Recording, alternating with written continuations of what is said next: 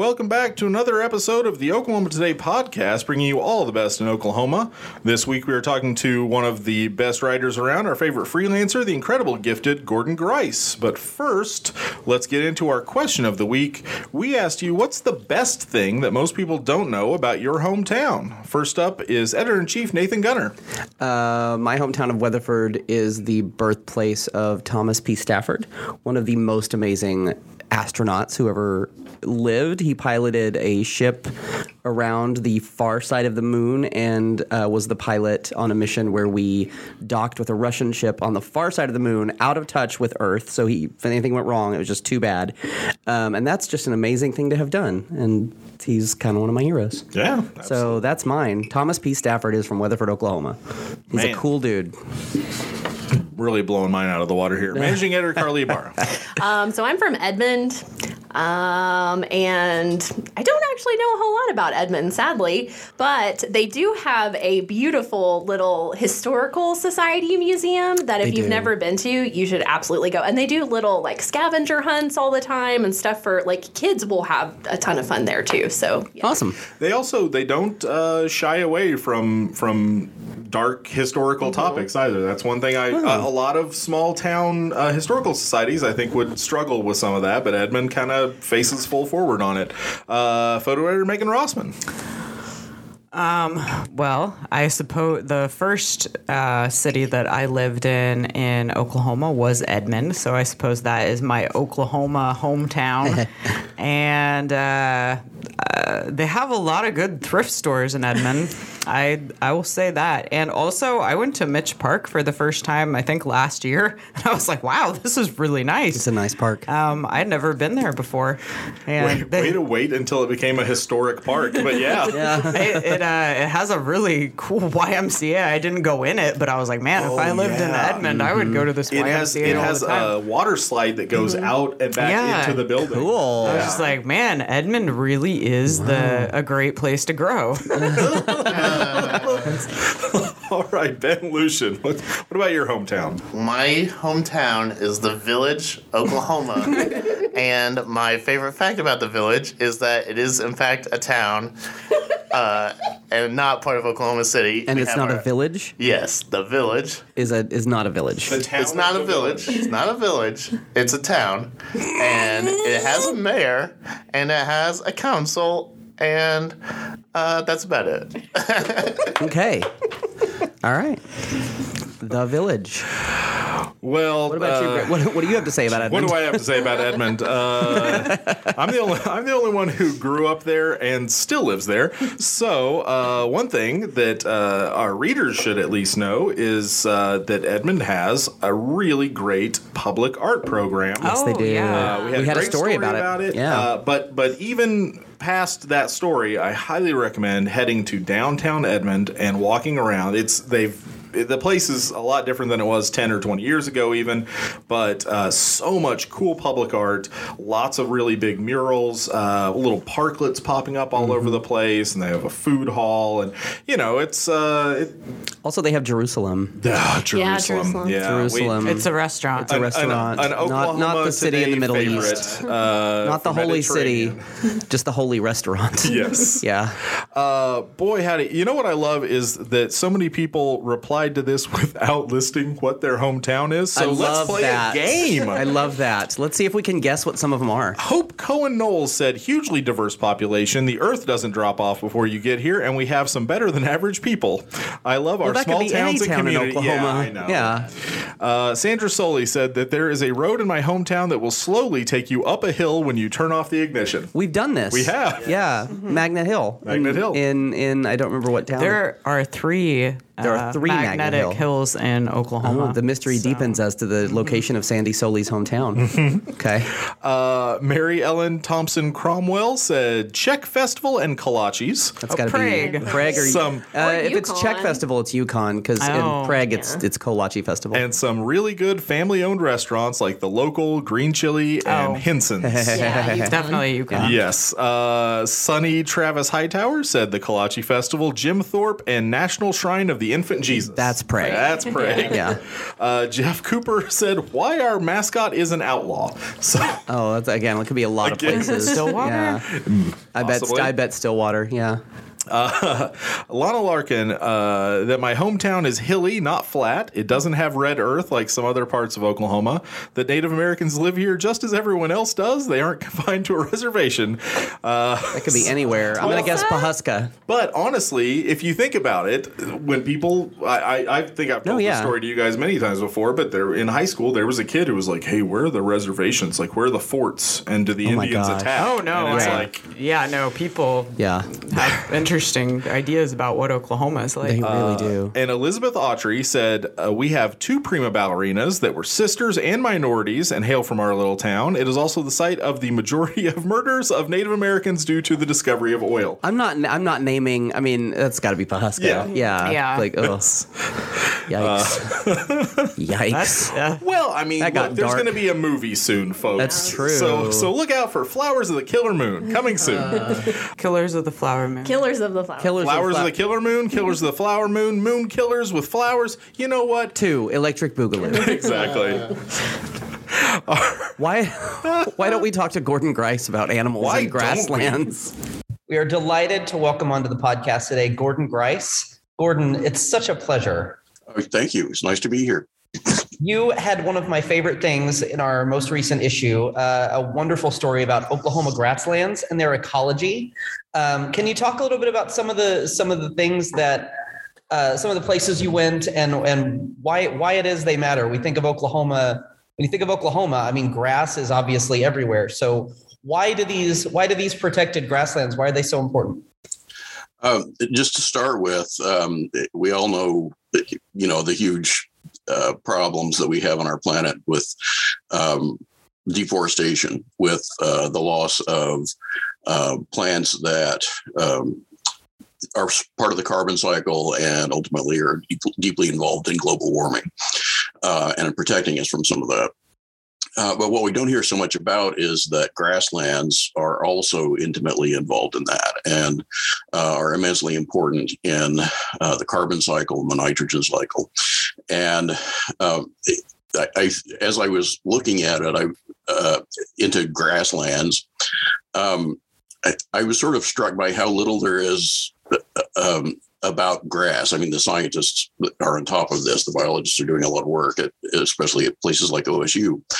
Um, but um, I mean, it's easy to read about trees, and you know, we have poems about trees and um, uh, news discussions about the importance of forests and so forth. But people don't seem to realize how important the grasslands are for pretty much the same reasons. Um, and I think it's because you know you look at a, a patch of grass and there's a million pieces of grass, and we don't we don't connect with them as individual plants. Uh, but overall, in the aggregate, they're immensely important and they're part of the planet that we absolutely have to save. Okay. Um, so, when you were writing this story, what were some of the grasslands that you focused on um, for Oklahoma today? Uh, so we had uh, several to work on, and we, uh, at Nate's suggestion, we kind of limited it to uh, the ones that are, you know, official state protected areas. So uh, one that fascinated me because I'd never been there was Black Kettle, and uh, this is a grassland in.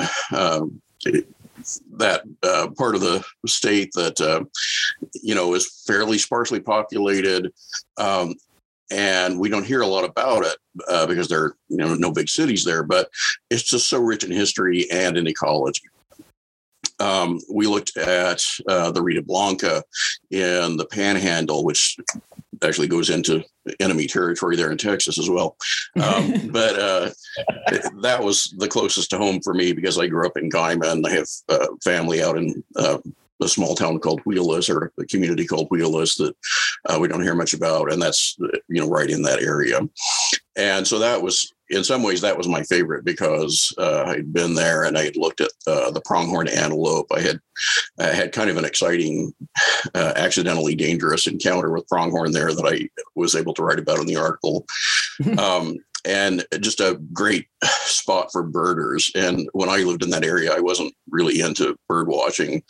Um, and I regret that because it was such a rich area that I kind of only started to realize after I left that part of the state how you know how much there was to see there. Um, we looked at uh, the tall grass uh, prairie out in Osage County, um, which is in a sense completely different than the others uh, because it's it is tall grass and that's a different ecology than the short grass. And so all of these are just amazing different places. In all these places we're talking about grass and all the animals and plants that connect with them and yet all different. Can you elaborate a little bit on that difference between short grass and tall grass prairie, just for uh, listeners who may have maybe haven't read the story yet? yeah um and the first difference is obvious. It's just the you know it's the type of grass that you find there. Uh, but those um, those differences matter and they have to do with uh, how much moisture you get. Uh, so of course in the eastern part of the state we have more moisture and this is where the tall grass prairie uh, is found.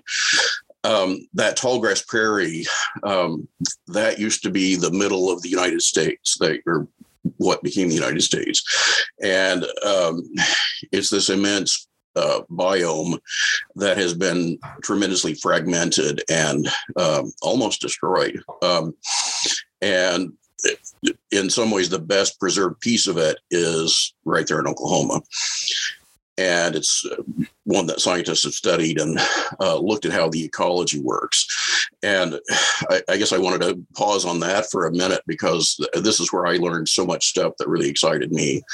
Um, we all know about bison, and you know the bison is iconic Oklahoma. And oh yeah, uh, I grew up knowing about bison, seeing bison. My uncle had a pet bison, and uh, what? So, yeah, my uncle had a pet bison. Wow. Um, yeah, Uncle Dean liked to do things like that, uh, but the bison didn't like to be penned up, and he would take the pen apart and carry it around big uh, fence panels on his horns and so forth. And finally, he uh, decided he didn't like Uncle Dean. That's when Uncle Dean had to get rid of him. Uh, that's not in the story, though. That, that's just background of why. No, that's a podcast extra just for you listeners. That's yeah, that's, that's some bonus material. we we should do an entire bison episode sometime. Uh, but here's what something I didn't know about bison uh, that turns out to be really important, and that is that they have unique fur. And their fur is one of the best among mammals for transporting seeds. So um, when they pass by, uh, just doing what bison do, uh, they do what a lot of other grazing animals do, which is to you know to eat plants and then pass some of the seeds in their digestive tract. So that's that's uh, something we expect from cattle and from horses and other animals.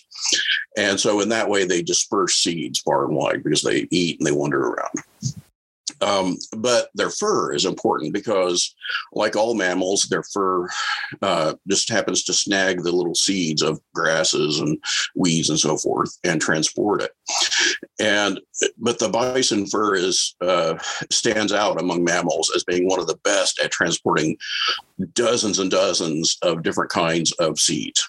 So when plants encounter a bison, it's a payday and they can um, move the bison can move those seeds around you know dozens or hundreds of miles. And uh, when we're talking about the tall grass prairie yes i do remember what the original question was. Um, the uh, just because of the size of the bison it's especially good for tall grasses to grab onto tall plants of various kinds. Yep. Uh, not I'm not talking about trees mostly, but uh, the, just the forbs and the weeds and the grasses and all the things that we find on the tall grass prairie. So tall grasses and bisons go together. They um, evolved together. For uh, tall grasses, uh, part of the way they expect to perpetuate perpetuate their species is to have animals like this around. It's an intimate connection uh, that I didn't know anything about, but uh, science only began to suspect it recently.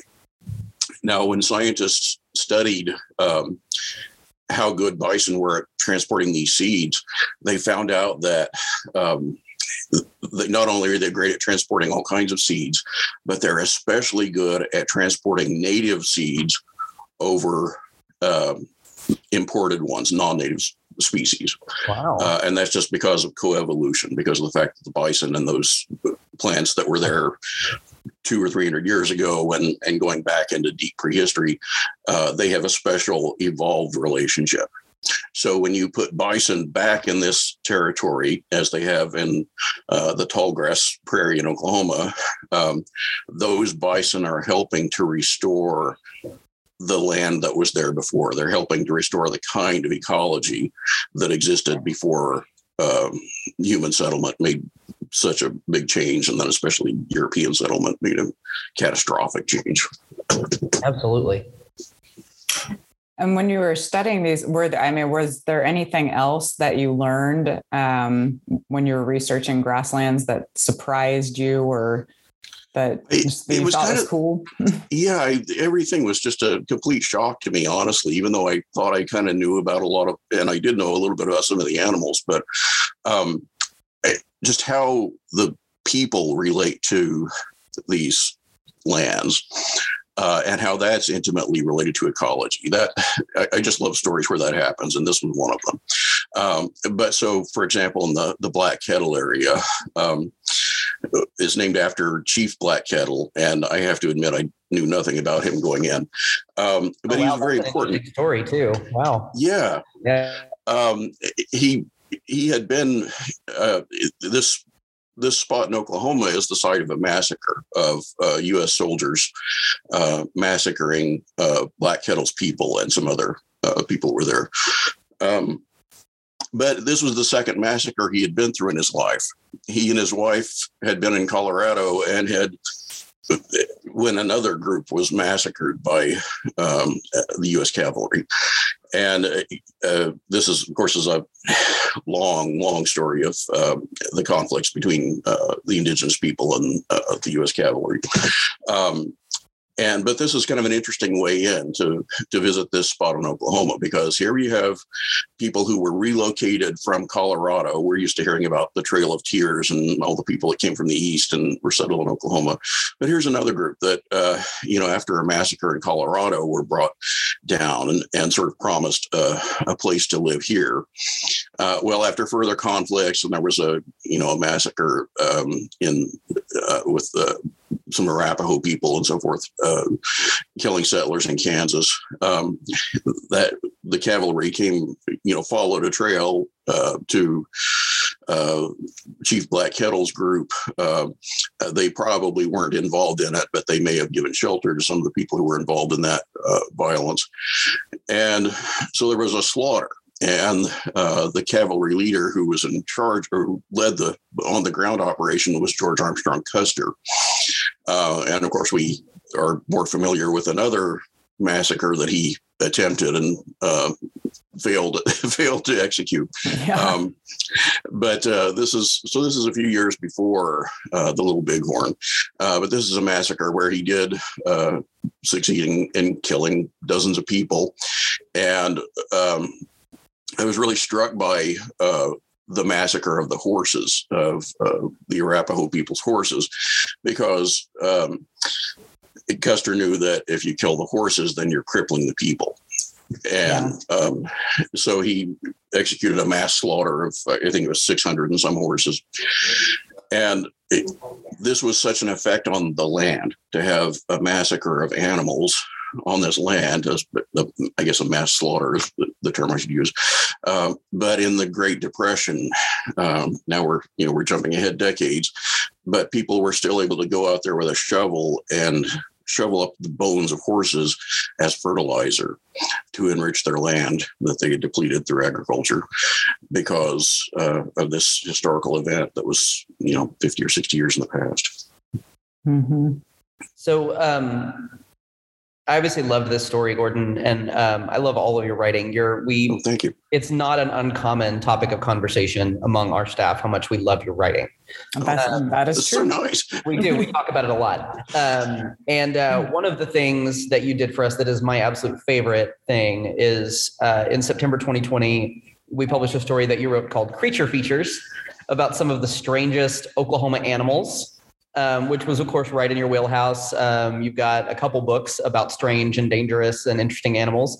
Um, so, can you tell us about some of There were some of these that were legitimately like super surprising to me just because you never thought of them as being unusual. For example, uh, prairie dogs. Like Mhm. prairie dogs are very synonymous with Oklahoma, but when you really start to look at them, they are weird little things. They are, and they're That we have. shockingly intelligent and have um, languages that uh, scientists are still working to, to puzzle out. So this is kind of uh, it's not brand new, but it's you know within the last few decades, the biologists have, have just made astounding discoveries of this. Uh, the prairie dogs were my favorite uh, thing to- that I've probably ever written about for the magazine. After you know, out of dozens of pieces that we've done, um, and because my uh, my father who passed away recently, this was the last thing that he helped me with. Um, I, thank you. Um, he uh, he was just a lover of the outdoors, and he worked outdoors. And he, um, uh, you know, he's not an artistic kind of a guy at all, but he just loved to be outdoors and to watch the birds and all that. And uh, one of the last things that he pointed out to me, he was always putting me onto interesting animal behavior to to look into. Um, and he was, you know, kind of he was he introduced me to rattlesnakes years ago. It's another topic we did in Oklahoma today years ago. always nice. Introduce your kids to rattlesnakes. Yeah, I, with with appropriate safety lessons, I should say. Right. Um, but um, it- with the prairie dogs, he saw this weird behavior um, where, if, and this is horrible, but the, if a prairie dog got run over on the road, um, the other prairie dogs would come out, and the way my dad described it was they were holding a funeral, and they would they would sort of make these peculiar noises over them that you didn't hear them make other times. So it was like they were standing over this dead body and you know singing or praying or I don't know what they were doing. And uh, so he said, you know, there, there you go. There's a topic for you that you might be interested in knowing about. And I was. And uh, I reached out to an expert on prairie dogs and said, how do you explain this? What's going on? And he said, I've never seen that in my life. So I was, well, you know, this dad must have seen something odd and misinterpreted or something. But I started looking around and it is documented. It has been observed many times in uh, places other than Oklahoma. Uh, and we don't, we still don't know what these prairie dogs are doing. Um, if it's some sort of a warning, uh, we know, for example, that squirrels sometimes if they see a something bad happened to another squirrel, they sort of warn the neighborhood, uh, and that might be what's going on here. Um, it- but so it was sort of horrible because it depends on roadkill on animals getting run over.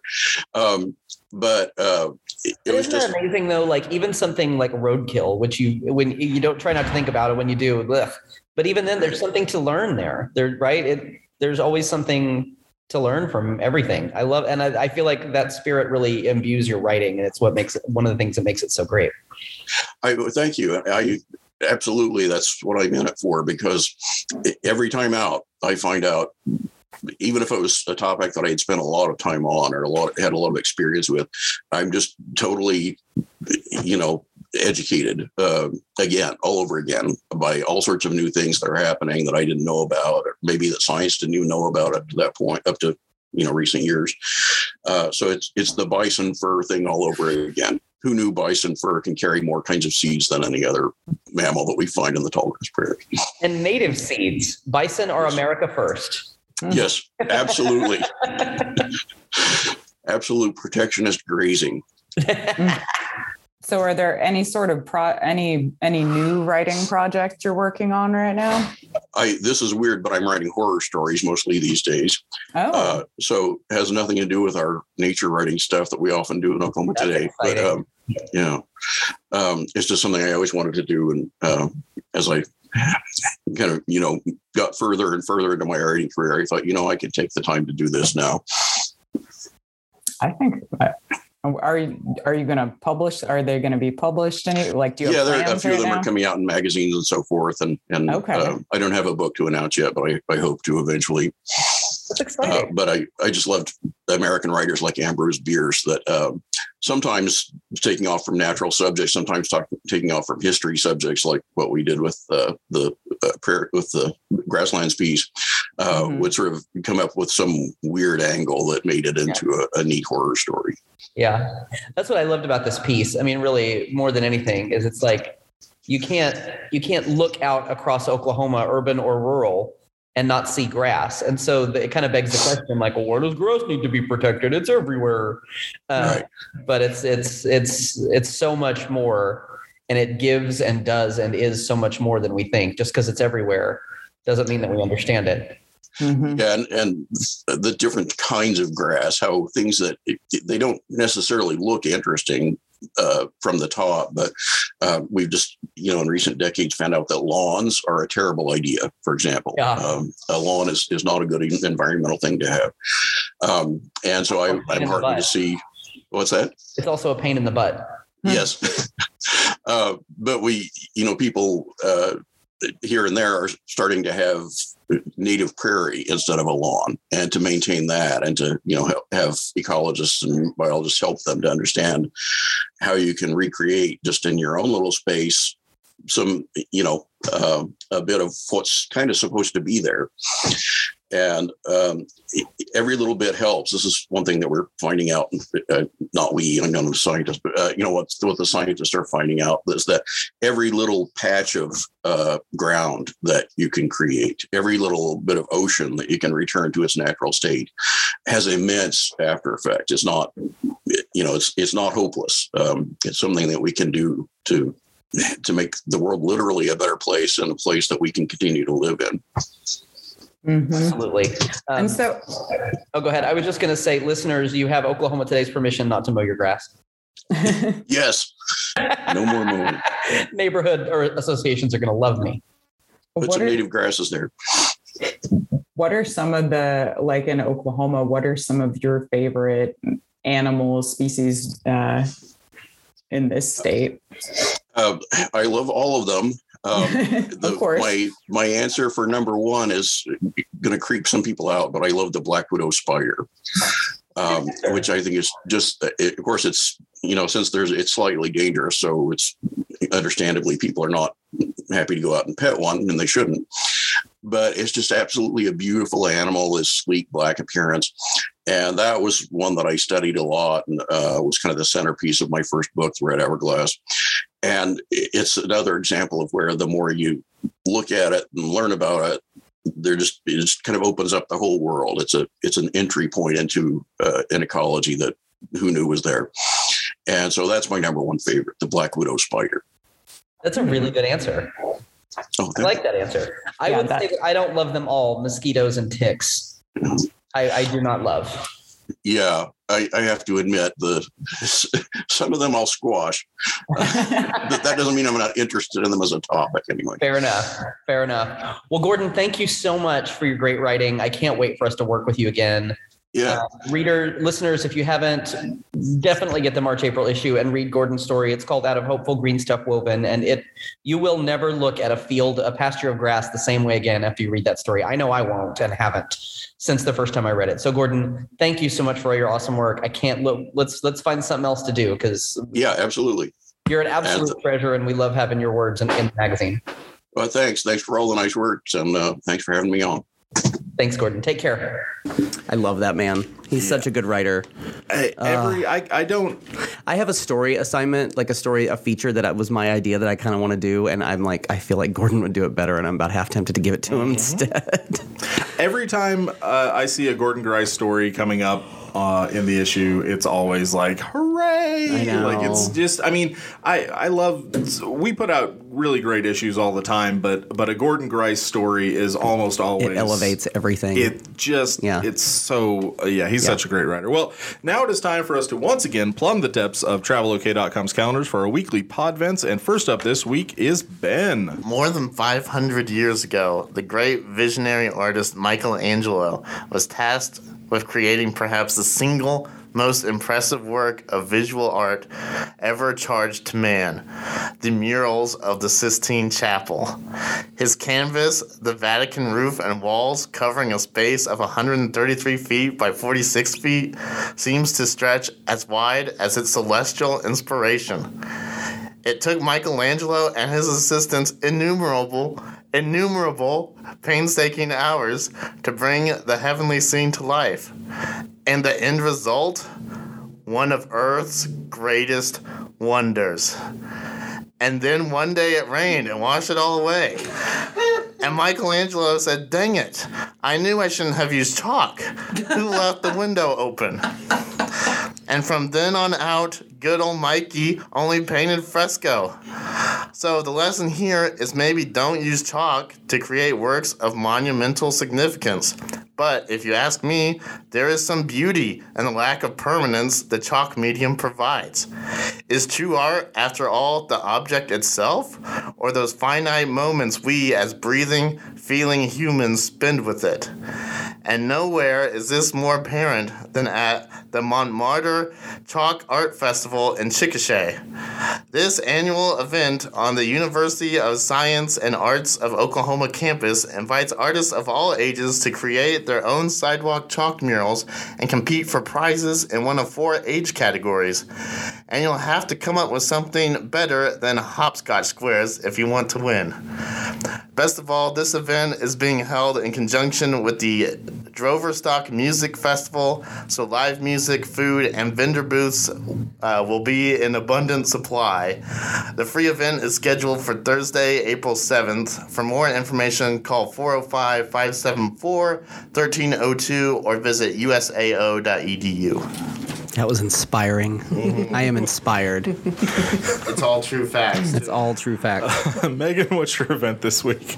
Well, when I first heard the words Green Country Ham Fest, my heart skipped a beat. But you're going to have to leave your carving knives in the car because this ham fest is on a different wavelength. A longer one, in fact. These are hams of the radio variety. Amateur radio operators communicate on small frequency bands all across the world and can even bounce signals off the moon in some cases. So at the Claremore Expo Center on April 8th and 9th, you can take an exam for your FCC amateur radio license. You can check out the newest equipment for sale and even swap gear with other hamheads. For more information, visit greencountryhamfest.org. Again, it has nothing to do with my favorite deli meat. this is a radio thing. And it actually it sounded pretty I am talking on the radio. it, it sounds It pretty sounds fun. It sounds pretty cool deal. I, I was like, there are just all these thing, like all these channels you can get on and just like talk to other mm-hmm. people. And I was like, if somebody gave me a ham radio, I'd probably use it. I don't know if I would buy one myself, but That's a pretty cool thing though. Like you But could it's- just yeah, it's kinda- bouncing yeah, signals off the moon. Yeah, I just bounce that off the moon. no big. yeah, That's cool. Yeah, I mean, I saw that. But and I, was mean, like, I will say though, No, I- if anyone is out there and feeling, you know, just a huge sense of uh, I mean, needing you- a project, a ham festival. I know is a I know. great idea. Or you know what? I bet you can bring some ham with you to. The, I will take some ham to I the mean, ham fest. not yeah. that not that you in you know in a- just go home and in eat a some Ziploc ham. bag. Why aren't there ham food trucks? There should be. There's another idea. We're just giving out all the free ideas here. I have They're I- mostly ham based. on Oklahoma today. this this whole thing has gotten a little ham fisted. Yeah, you can make your own ham fest anytime, anywhere. It's true. Anywhere you are is a ham festival. If you're looking for the ham festival, it's all around you. Nathan, what's your I don't know. your event this week? I don't know. Um, okay, no, it starts with a very controversial opinion, and don't yell at me. Uh oh. The chocolate gets a bad rap. Remember how much Kathy from the comic strip Kathy hated chocolate and was all, "Eck, I And how its singular hatred defined not only her personality, but the personalities of millions of people over the past however many decades. I mean, how many times have we heard the word chocoholic used as a slur? Oh, wait. Hmm? No. Oh, really? Okay, well, I am being informed by the pretend news anchor earpiece in my ear that, in fact, chocolate is quite popular and beloved by many, possibly even most humans. So, my bad. If you find yourself in this happy majority and also want to do some good for your community, may I suggest purchasing a ticket for Automobile Alley's Chocolate Decadence fundraiser this Thursday, April 7th at 6:30 p.m. Filling downtown OKC's Leadership Square with the rich aroma of Chocohol, this fancy pants soiree raises money for Automobile Alley while completely enabling tackling your sugar addiction in a totally lovely way. so get dressed up, grab a date, and get ready to vote for your favorite form of chocolate. Tickets start at $75 and include free tasting dishes, wine and champagne, and access to a really killer raffle and silent auction. For tickets, this is a great date night, by the way. Great. Like if you're really trying to impress, if you're really trying to put that best foot forward, get these tickets because it's a good one. For tickets or more info, call 405 235 3500 or visit automobilealley.org. Can I, as as someone who has attended a few of these, Yeah. um, I just want to. Do you have some pro tips? I do. Okay. I do. Um, Chocolate is the brown stuff. Is that take a walk around first. okay? Figure out what it is you want. Okay. Do not try to eat everything. You will make yourself sick. I don't feel like we need this kind of negativity on our podcast. This is don't try something- to eat everything. Who does he, Okay. who do you think you're talking to? Well, first of all, as a former judge of this event, I had to eat everything. and it made me ill. And this is not news to the people who organized the event. They even they're like, I can't believe people try to eat one of everything. You can't do it. Hold my beer. Carly, what's your event this week? First things first, I'm the realist. Drop this and let the whole world feel it. I'm still in the murder business. I can hold you down like I'm teaching lessons in physics. Iggy Azalea, the Australian rapstress who penned those lyrics, was definitely not the inspiration for Muskogee's annual Azalea Festival. in fact, it started in 1968, many years before Iggy was hatched. But you could certainly describe one of the nation's top spring events as fancy. Throughout the month of April, there will be a parade, chili cook-off, quilt exhibits, food and wine tastings, foot races, and those aren't even the best parts. At the center of it all is Honor Heights Park, where visitors can see more than 30,000 azaleas in 625 varieties. Muskogee got the whole world asking how they does that. If you'd like to know how, call 918-682-2401 or visit muskogee.org. That was truly inspired. Good job. Good job. That's a really fun event, though, and it's beautiful. Yeah, it yeah, sounds like it's it. really pretty. that was good. Greg, what you got for us? When the Cowboys look fly, but they aren't serving pie, that's a cobbler. That's my perspective theme song. Call me for the Chisholm Trail Heritage Center's Cowboys and Cobbler Throwdown on April 9th in Duncan. From noon until 4 p.m., guests can hear cowboy poets and singers while taste testing a variety of competition cobblers. $5 gets you a taste of five different cobblers, which seems like a great deal for people like me who love both cowboy poets and giant fruit pies without that pesky bottom crust. Check out on the chisholmtrail.com for more delicious poetic information. Y'all, we need to go to that. Actually, can I? Uh, That sounds like a cobblers and cowboys. Two of my favorite things in one place. I know, in a place that's pretty cool. Uh, the Chisholm Trail Center in Duncan is so cool. In fact, that Carly and I were there recently, and um, ended up we were supposed to go to uh, to help Lori, our photographer, with a shoot, and we were we stayed too long at the museum because it was so fun, and we ended We- up not making it. We both found out that we can lead a trail ride. We can. We are qualified to trail boss Yeah. an entire cattle drive. Thank you very much. you know. How do you figure? We took a quiz. yeah, there's a quiz you can Ah, take. yes. It's Ah. very scientific. I took a quiz very once scientific. that told me I was Spanish. So And look at you. Spanish lady. Yeah. Yeah, Penelope Cruz sitting right here in front of us. Hola. well, the sound of Iggy Azalea bragging to all of her friends that she was on the Oklahoma Today podcast means that the podcast is coming to a close. Join us again next week, or if you just can't get enough, head to oklahomatoday.com and pick up our latest issue on newsstands right now. Send feedback to oktpod at travelok.com, and we'll talk to you again next week. The Oklahoma Today podcast is a production of Oklahoma Today Magazine and the Oklahoma Tourism and Recreation Department. Your hosts are Oklahoma Today editors Nathan Gunter, Greg Elwell, Carly Ibarra, Megan Rossman, and Ben Luschen. Theme song editing and production helped by Oklahoma Today's production manager, Bridget Sloan. For more information, visit oklahomatoday.com. Goodbye. Iggy Azalea should perform at the Azalea Festival. It's only right. That event was the realest.